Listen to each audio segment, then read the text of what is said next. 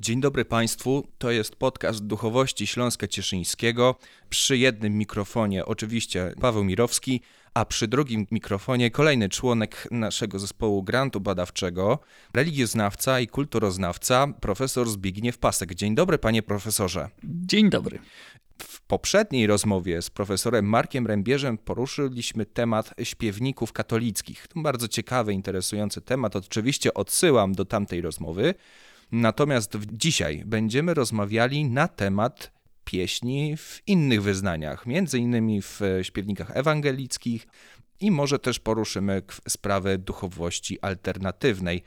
I tak może otwierając taką rozmowę, panie profesorze, na temat śpiewania i śpiewów, proste i prozaiczne pytanie, a może jednak wymaga pewnego rozszerzenia. Otóż śpiew w praktykach religijnych posiada już ogromną antropologiczną charakterystykę, ale ja chciałem zapytać o samych śpiewających.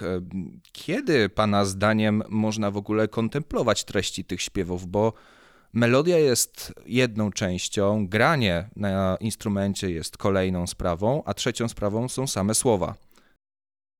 No, śpiew śpiew jest połączeniem tekstu i muzyki. Mhm, no tak. E, więc śpiew podczas nabożeństw, spotkań religijnych jest takim zintensyfikowaniem działań na zmysły, ponieważ oddziaływuje tak sens słów, które się powtarza. One są literacko obrobione, bo to zwykle jest po prostu poezja, liryka, ale równolegle działa moc muzyki. I ta kontemplacja czy nie, to połączenie, może raczej tak należałoby powiedzieć, połączenie obu tych oddziaływań na słowo, więc na świadomość i muzykę, więc na taką wrażliwość estetyczną, jest mocą muzyki i siły muzyki w kontekście religijnych rytuałów, nie? bo one wzmacniają, gruntują, oddziaływują na tą część naszej wrażliwości, która powoduje, że no, nie wiem, wychodząc z nabożeństwa, ktoś mówi, ale było pięknie, nie, ale wspaniała muzyka, jak pięknie śpiewali. Więc mnie interesowało to jako kogoś, kto zajmuje się protestantyzmem, e, a więc ta część wizualna najczęściej jest ograniczona przez surowy zakaz biblijny. A więc e, pobożność protestancka skupia się właśnie na śpiewie i na muzyce. Bach był protestantem. No tak, ale z drugiej strony, właśnie jak moje doświadczenia są ze śpiewami kościołów protestanckich, to zawsze wierni mają pod ręką te śpiewniki, ale nie śpiewają ich z pamięci. To nie jest tak, oni przeżywają faktycznie to, ale wydaje się, że oni nie żyją to, jakby nie mają tego wbite bardzo głęboko w, bo to powiedziałem tak, to się wydaje. to się wydaje. Mają śpiewniki, ponieważ pieśni protestanckie są długie i czasami mają do kilkunastu zwrotek. Mhm. Chodzi o to, żeby trzymać się tutaj porządku jakby śpiewu. Większość starych zborowników zna te pieśni na pamięć, proszę mi mhm. wierzyć. No, trzymają w rękach, żeby nie pomylić. To jest prastary zwyczaj po prostu. Nie? No tak. De jest tą księgą, podstawo- jedną z podstawowych, wymienianą zaraz po Biblii w jakby w liturgicznym czy kultowym życiu każdego ewangelika i protestanta. Także to nie jest to, że, że śpiewa się ze śpiewników, nie oznacza, że nie, nie pamięta się słowa pieśni. No tak. To na no pewno, chyba że ktoś jest nowy, właśnie z jakimś neofitą, nie zna tych pieśni. Nie, no Wyzywająco tak, zapytałem. nie, oni, ja, ja sądzę, że po paru latach obecności kancjonały mają rozmaicie, są krótkie kancjonały, ale no kilkaset pieśni to jest minimum. Mhm. Ten obecny kancjonał Kościoła Angielskiego-Augsburskiego ma ponad tysiąc pieśni. Nie? Więc to jest potężna sprawa, a żeby urozmaicić nabożeństwo i przedkładać różne treści, ksiądz sugeruje inne zestawy pieśni na każde, na każde nabożeństwo. Tam nie ma tak, że śpiewa się to samo w tym samym momencie. Nie są rzeczy, które są śpiewane jak, jak, jak część liturgii, ale pieśni są do wyboru. Tym bardziej. Związane z rokiem akademickim, e, Boże, rokiem kościelnym, związane są z treścią kazania. Ksiądz łączy to razem wszystko. Tak, żeby jeszcze przywrócić powagę tej sytuacji, e, właśnie trzeba zwrócić uwagę, że nabożeństwa te ewangelickie między innymi, ale też i i innych wyznań protestanckich są w, w, większości czasu poświęca się właśnie śpiewaniu. I to, są, I to jest wspólnotowe śpiewanie. Wszyscy wierni w tym uczestniczą. Nie, nie, to też zależy jakby od mm, tradycji protestanckiej czy nurtu protestantyzmu. Nie? Największą część chyba zajmuje kazanie, ale to no, nie chcę mierzyć tak z zegarkiem no to... z ręku. Wydaje mi się, że kazanie jest miejscem najważniejszym mhm. dla takim. Liturgia protestancka to jest e, de facto odpowiednik katolickiej liturgii słowa. Raz w miesiącu się robi liturgię eucharystyczną, czy wieczerzę pańską, mówiąc po protestancku. Liturgia eucharystyczna to jest katolickie sformułowanie. Nie? Raz w miesiącu, czasami rzadziej jeszcze i tak dalej. Natomiast to, co jest jądrem nauczania, to jest przekazanie Biblii, przekaz biblijny. Komentarz, mhm. czytanie Biblii i komentarz. Kazanie jest komentarzem do Biblii. To jest sens główny. E, pieśni wprowadzają i kończą nabożeństwo. Nie? I są takim przerywnikiem między poszczególnymi fragmentami, ale e, wydaje mi się, że tak, tak były proporcje. Nie? One mhm. mają coś podkreślić, mają urozmaicić, mają być tym elementem estetyzującym, mają być momentem, w którym się jakby ugruntowuje pewne przekonania, mogą być wyznaniem wiary, różne funkcje mhm. pełnią pieśni podczas nabożeństwa. Rozumiem. To bardzo dobrze, że trochę. Przed... Wydaje mi się, że jednak dobrze, że poruszyliśmy te tematy, bo otwieramy trochę inne pewne wyznanie, które wydaje się nieobecne w wyobrażeniach o duchowości polskiej. No ale kontynuując dalej temat właśnie Śląska Cieszyńskiego i Kościoła Ewangelickiego, to stamtąd właśnie pochodził jeden dość ważny autor e, śpiewników, Jerzy Trzanowski, czy Georgius Trianoskius z po łacinie zwany, ale pochodził chyba z tego co wiem z czeskiej strony Śląska Cieszyńskiego, ale jednak jego dzieła, jego, jego śpiewnik ewangelicki jest używany przez i polską, i czeską stronę ewangelików. Co może pan profesor powiedzieć o tej osobie?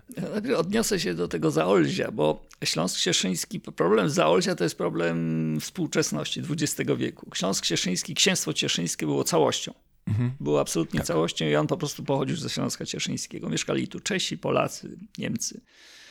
Ten kancjonał Trzanowskiego odegrał bardzo ważną rolę dla jakby życia duchowego Śląska Cieszyńskiego, bo był jedną z trzech książek, którą wskazują protestanci jako książki ocalenia, jako książki, które pozwoliły im przetrwać jako protestantom w czasach habsburskich prześladowań.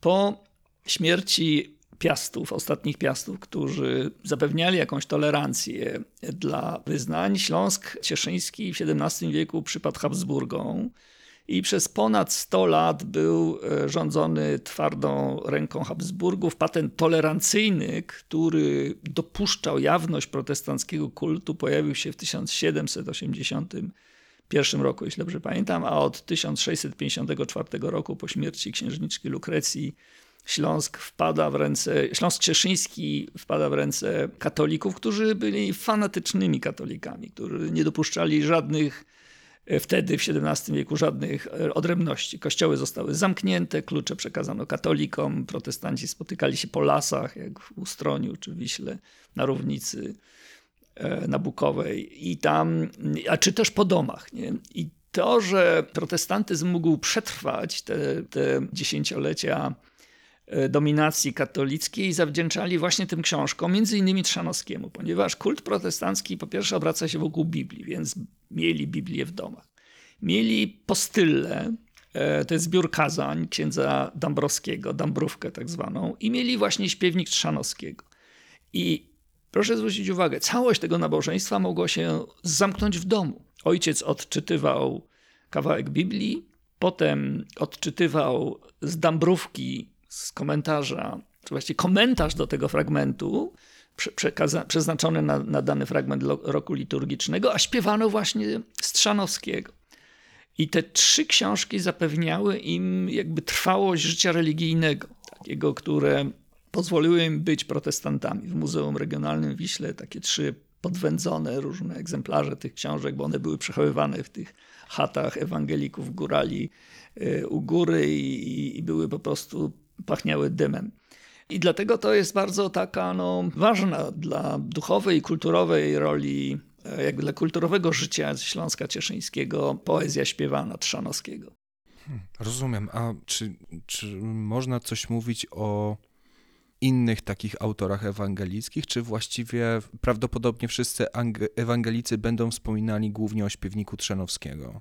No, śpiewano e, tym śpiewnikiem z 200 ponad lat, bo do XIX wieku dopiero kancjonał Heczki, e, taki ogólnoewangelicki po polsku, wyparł tamten kalendarz. No i ten kalendarz Heczki też w XX wieku dopiero ma jakichś swoich następców. Tutaj obok takiego oficjalnego kościelnego śpiewnika funkcjonują inne śpiewniki. Nie? To pastor sobie wybiera mhm. w, jakim, w danym zborze, kto ma, e, z czego śpiewamy. Nie?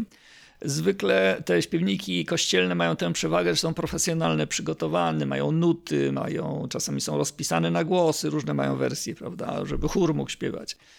A Śląsk Cieszyński ma ogromną tradycję muzyczną. To, ta kultura muzyczna tego regionu jest, powiedziałbym, ponadprzeciętna dla Polski. Ponadprzeciętna w tym sensie, że do dziś dnia y, muzykowanie jest wpisane w codzienność. Jak, jak badałem protestantów, z Śląska Cieszyńskiego, no to właśnie w co drugim domu jakiś instrument, był kilka instrumentów. E, w Wiśle to jest bardzo powszechne. Nie każda z tych dolin wiślańskich ma swoją śpiewaczy zespół, który, w którym grają i śpiewają, nagrywają płyty. To naprawdę jest bardzo, byłem zaskoczony tym, jak gęsto tam jest od muzyki. Nie?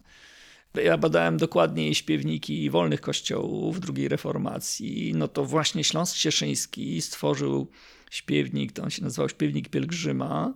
Taki śpiewnik, który miał pełny zapis nutowy dla czterech głosów, co umożliwiało, żeby chór śpiewał na przykład. Mhm. Nie? No to tego nie było w Polsce. Żaden, nurt tych wolnoprotestancki nie stworzył takiego śpiewnika, ponieważ oni, dla nich to była codzienność. Potrafili e, śpiewać, grać, obsługiwać nuty, zapisywać krytycznie i wydawać. Hmm. No zresztą właśnie stamtąd też pochodzi ludowy zespół pieśni i tańca Śląsk, więc ta tradycja jest nie tylko religijna, ale też i folk folklorystyczna, mhm. muzyki, muzyka tradycyjna jest tam obecna, ale tak jeszcze domykając już temat Jerzego Trzanowskiego, e, czy autor miał znaczenie w przekazywaniu tych treści, to znaczy faktycznie Jerzy Trzanowski mógł też zachwycać e, ewangelików jako poeta, jako pieśniarz, który pisał treści, które faktycznie miały duchowy, bardzo pogłębiony przekaz. Mm, Czy można tak o tym mówić? stronę to? literacką, no bo właśnie. oryginał nie jest po polsku, tylko jest w miejscowym dialekcie. Zbigniew Machej dokonał kilka lat temu przekładu tych pieśni na język polski i ukazał się przepiękny tom Zbyszka Macheja, który składa się z pieśni Trzanowskiego i także z takiego dłuższego komentarza, bardzo barwnego komentarza o życiu Trzanowskiego. ten dialekt był powszechny na Śląsku i Polacy śpiewali w nim, doskonale rozumiejąc wszystko, mhm. co. Także nie, nie, ma tu bariery jakiejś językowej. Nie?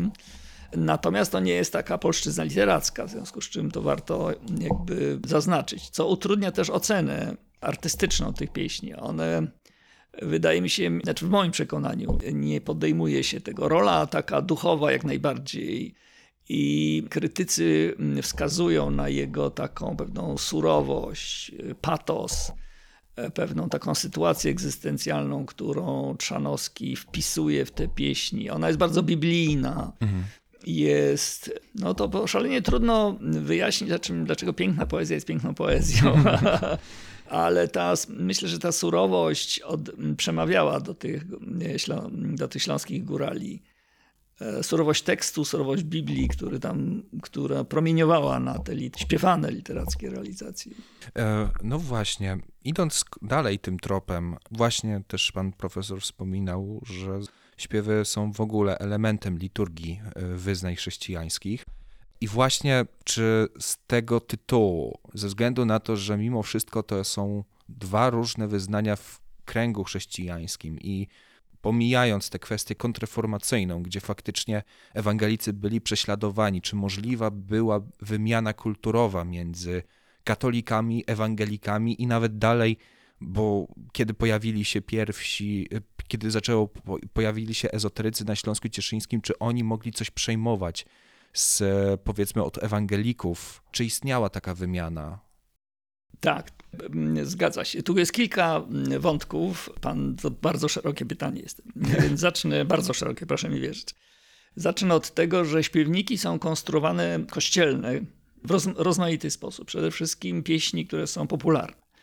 E, po drugie, pieśni mm, usuwa się z śpiewników takie, które są albo już archaiczne, albo ich wymowa nie jest adekwatna, już nie przemawiają do współczesności może, albo są niepoprawne, powiedziałbym, o, tak bym powiedział, obyczajowo czy kulturowo. Tam o Żydach, którzy biją biednych chrześcijan. Takie kolędziołki zniknęły z katolickich edycji. Kancjonałów. Śpiew reformacyjny, kiedy powstaje jakby ruch reformacyjny w XVI wieku, no Luther pisze takie hymny, które stanowią rdzeń tych kancjonałów, ale korzystano też z pieśni średniowiecznych łacińskich, które, które jeśli nie kłóciły się z doktryną ewangelicką inkorporowano. Nie? W związku z czym może się zdarzyć, że w kancjonałach protestanckich, katolickich są te same pieśni, na przykład Kochanowski, Kochanowskiego teksty, które były takimi hymnami religijnymi, ogólnymi, nie? humanistyczne, religijne, choć one weszły do kancjonałów katolickich, ale także w kancjonałach ewangelickich one też się, Kochanowski też się pojawia. Więc e, na początku ta wymiana jest mniejsza, ale z czasem ta wymiana jest coraz większa. Naprawdę dzisiaj, jeśli pieśń jest dobra, ma ładną melodię, fajny tekst, to właściwie mm, wyznania czasami dając przypis, czasami nie dając tego przypisu, przejmują z czystym sumieniem i wprowadzają do swojego kościoła, bo to po prostu działa.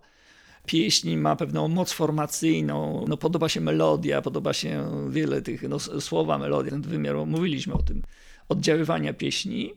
I przy zmianach wrażliwości, jak zmienia się kultura i zmienia się człowiek, przesuwa się ta wrażliwość, trzeba coraz nowszego języka u, używać, więc pojawiają się nowe pieśni albo współcześnione, więc to jest taki krążący, krążący obieg tekstów. Nie? Często robiono tak, że na przykład adoptowano melodię ludową, wiejską, świecką zupełnie, do której dopisywano religijny e, zwrotki, religijny tekst, nie? ponieważ melodia była popularna. W różnych ruchach religijnych to się często zdarzało. No i ja nie jestem muzykologiem, raczej jestem polonistą, więc skupiam się na tekście, więc mniej mogę powiedzieć o tych o wędrówkach nut, a bardziej o wędrówkach motywów, nie? Czy, czy wędrówkach czegoś, co co jakby oddaje tam pewne zasady wiary, pewne wyobrażenie świata. Nie? I z czasem kształtuje się taki kanon, czy przebudzenie, z jednej strony taki ewangelicki, on istnieje, ma, ma ugruntowaną tradycję i tam jest pielęgnowany przez ortodoksję ewangelicką, luterańską. A potem jest też taki świat przebudzeniowego protestantyzmu i on jest wspólny. Tego typu przebudzeniowe śpiew, pieśni śpiewają ludzie w ruchach charyzmatycznych czy oazowym, śpiewają w zborach protestanckich, ewangelicznych czy baptystycznych. Nie? To są takie pieśni, które mówią o nawróceniu, że Jezus cię zbawił. Ich przesłanie jest, jest jakby proste, krótkie, wzywające do nawrócenia. Nie? I one są no, w cudzysłowie międzynarodowe, międzykonfesyjne. Nie zamykają się w jednej w ramach jednej instytucji eklezjalnej. Nie? Oczywiście każdy z wyznań ma jakieś swoje pieśni, mhm. które akcentują tam nie wiem, elementy wyróżniane przez to konkretne wyznanie, nie? które są ich takim rysem rozpoznawalnym, ale jest ten taki, ta, ta część wspólna, której, mhm no, repertuaru, o tak bym powiedział. To dość ciekawe, to znaczy taki sam, zresztą motyw właśnie jest tej tradycji ludowej, tylko w troszkę inny sposób, bo tam nikt nie zna nut, nikt nie pisze nut, ale wszyscy znają te pieśni i ona mm. wędruje od wioski do wioski i wszyscy ją znają i później sami rozwijają te pieśni. No a jak, a czy w ogóle... Jeszcze dopowiem, bo to, to pytanie było na tyle rozbudowane, że pana poprzednie składało się z dwóch części, tak. ta druga część dotyczyła tego ezoterycznego. dokładnie, czy, tak. czy, czy ten... Chciałem się do tego do, Właśnie i odnieść. teraz już mhm. dopowiadam. A co, czy jest, o ile pan profesor się zajmował bardziej też tym ruchem ezoterycznym i duchowości alternatywnej, który gdzie zresztą na Śląsku Cieszyńskim było towarzystwo teozoficzne, gdzie tam powszechny, u Józefa Chobota był gloryfikowany mesjanizm i tak dalej, i tak dalej, więc to jest nadal pewien odnoga, alternatywa chrześcijańska i tam pewnie być może też były pieśni. O, tak więc ja dowiedziałem się w 1993 roku podczas badań terenowych w Wiśle, że tu tak ruch spirytystyczny był bardzo silny i był śpiewnik spirytystyczny. No, mnie to zelektryzowało, bo wtedy jakby rozpoczynałem pracę nad tym projektem piwników protestanckich, więc nie byłem w stanie dotrzeć do niego bardzo długo, ale w końcu dotarłem, znalazłem ten śpiewnik, spiryt, tak zwany spirytystyczny. Okazało się i to właściwie dalsze badania potwierdziły, że ci, po pierwsze słowo spirytyzm, trzeba by tu skomentować, bo pan używa sformułowania ezoteryczny ruch, a w Wiśle mówi się, nie za bardzo posługują się słowem ezoteryczny, wszystko co złe, właściwie i diabelskie, no to jest e, spirytyzm. No tak. To jest spirytyzm.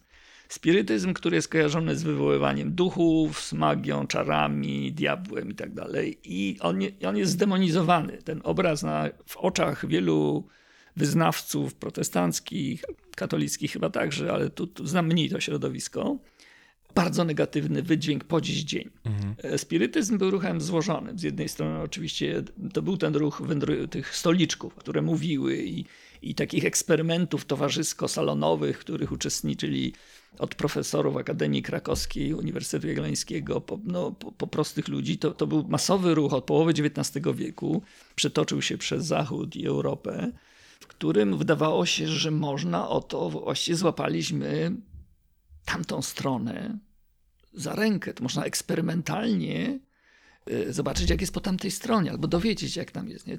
Traktowano to w, czasach pozytywizmu, traktowano jako eksperyment naukowy no, przez inteligencję. Prosty lud traktował to magicznie, jako bramę do tamtego świata, jako możliwość kontaktu z tamtym światem. I słowem spirytyzm określano zarówno ten ruch stoliczków, właśnie ten ruch który pośredniczył między tym a tamtym światem, jak i różne alternatywne takie działania mhm. religijne. Bardzo to było pomieszane. Na Śląsku Cieszyńskim interesujące dla mnie jest to, że analiza tego śpiewnika, tak zwanego spirytystycznego, pokazuje, że to byli właściwie chrześcijanie, tyle że chrześcijanie, którzy głęboko wierzyli w to, że ich poznanie chrześcijaństwa jest prawdziwe. Nie jest sztywne, nie jest ortodoksyjne, nie jest e, ludowe i magiczne, tylko oni mają to prawdziwe poznanie, na czym, o co chodziło w Biblii, o co chodziło Jezusowi. Ta różnica była pewnym, no po pierwsze, szukano autorytetów. Więc odwołano się do polskiej tradycji romantycznej i interesujące, że ten śpiewnik tak zwany spirytystyczny zaczyna się od pieśni wiary Krasińskiego, zaczyna się od słowackiego fragmentu filozofii genezyjskiej, zaczyna się od tekstów lirycznych. One, nie wiem jak to śpiewano, bo tam nie ma nut, nie ma żadnych tekstów, to raczej było do odczytywania, czy jakiejś może melorecytacji. Trudno powiedzieć. Są opisy nabożeństw spirytystycznych, spotkań tego ruchu spirytystycznego i tam są. Śpiewano jakieś pieśni. No wiemy, że śpiewano te pieśni. Jedna trzecia z nich mniej więcej, spisu treści tego małego śpiewniczka, to są pieśni protestanckie. To są pieśni protestanckie. Pojawia się tam Jezus, Bóg. One jednakowoż wybrano te pieśni, znowu to jest ciekawa konstrukcja. Nie? Tam nie ma o Golgocie, zbawieniu przez ofiarę, ale tam jest góra Tabor.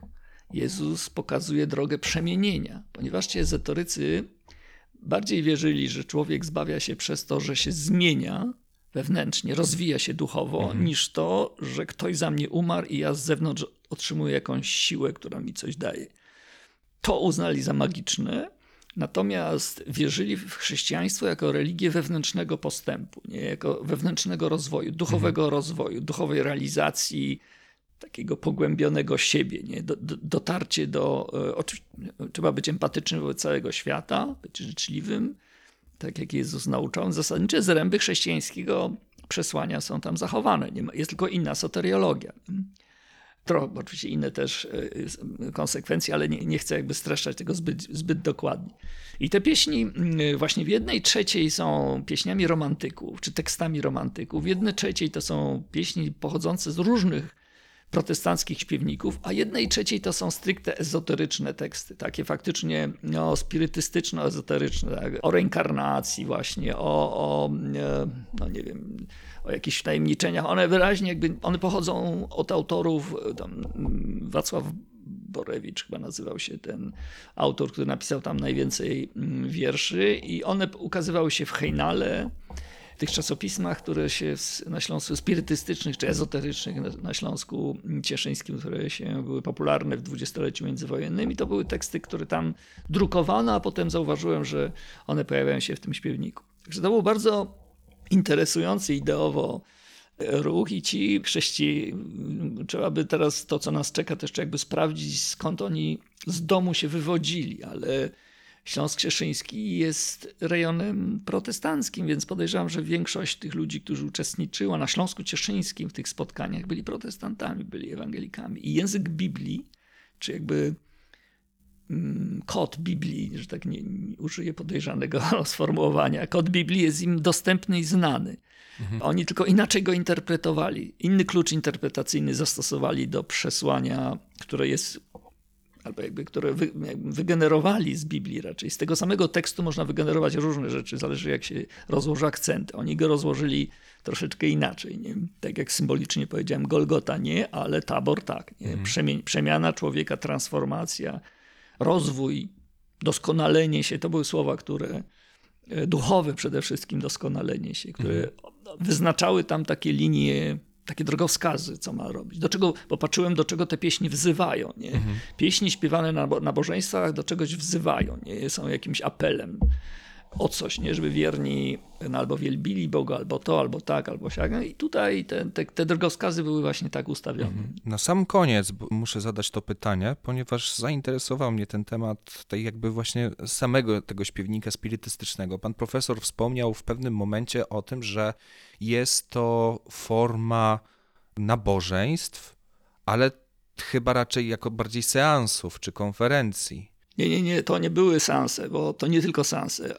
Oni, mamy takie, no z tych skromnych relacji, które są, wiemy, że na przykład spotykali się o godzinie 20 w różnych miejscach, bo przecież nie było dużo tych spirytystów, członków ruchu spirytystycznego i na przykład medytowano w intencji pokoju na świecie. Mhm.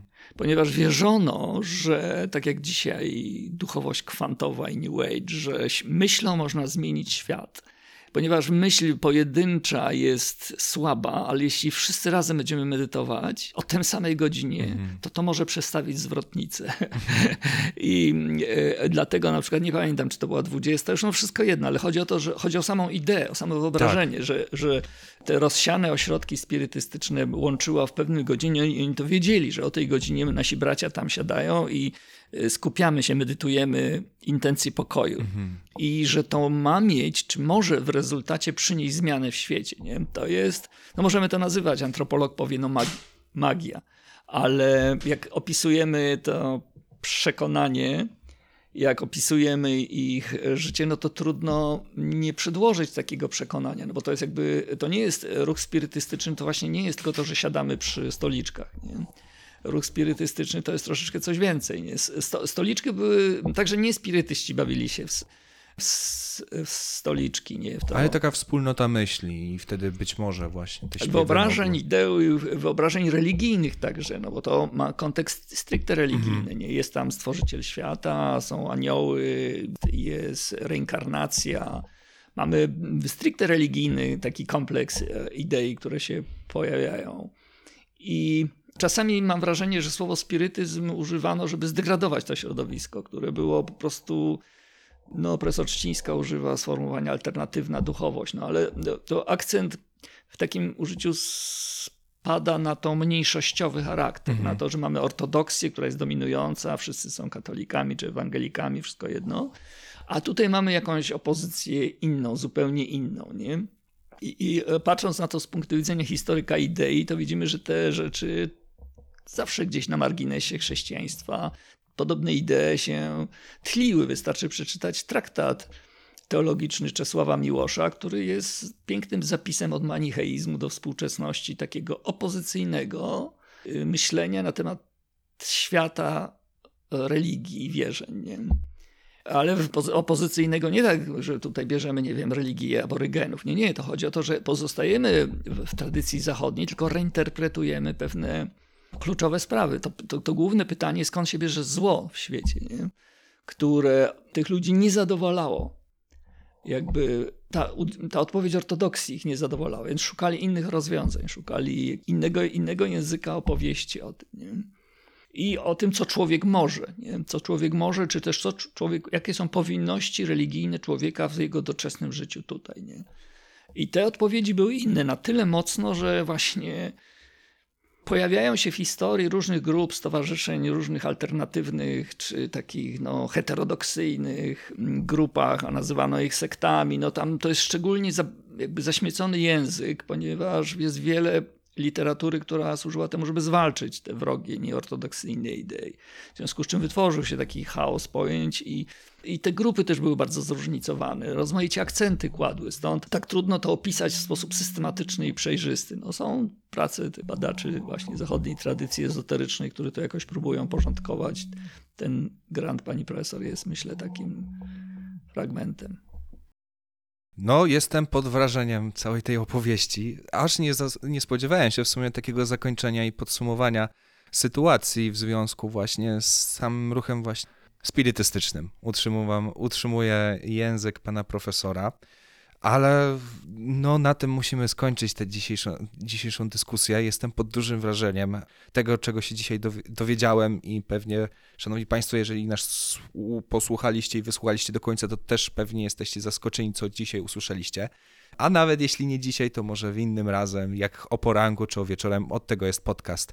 Szanowni Państwo, kończymy dzisiejszą rozmowę z członkiem zespołu grantowego Programy Alternatywnej Duchowości na Śląsku Cieszyńskim od końca XIX do lat 70. XX wieku. Moim i waszym gościem był profesor Zbigniew Pasek z Akademii Górniczo-Hutniczej. Szanowny panie profesorze, bardzo dziękuję za rozmowę. Dziękuję pięknie, dziękuję. Do następnego razu.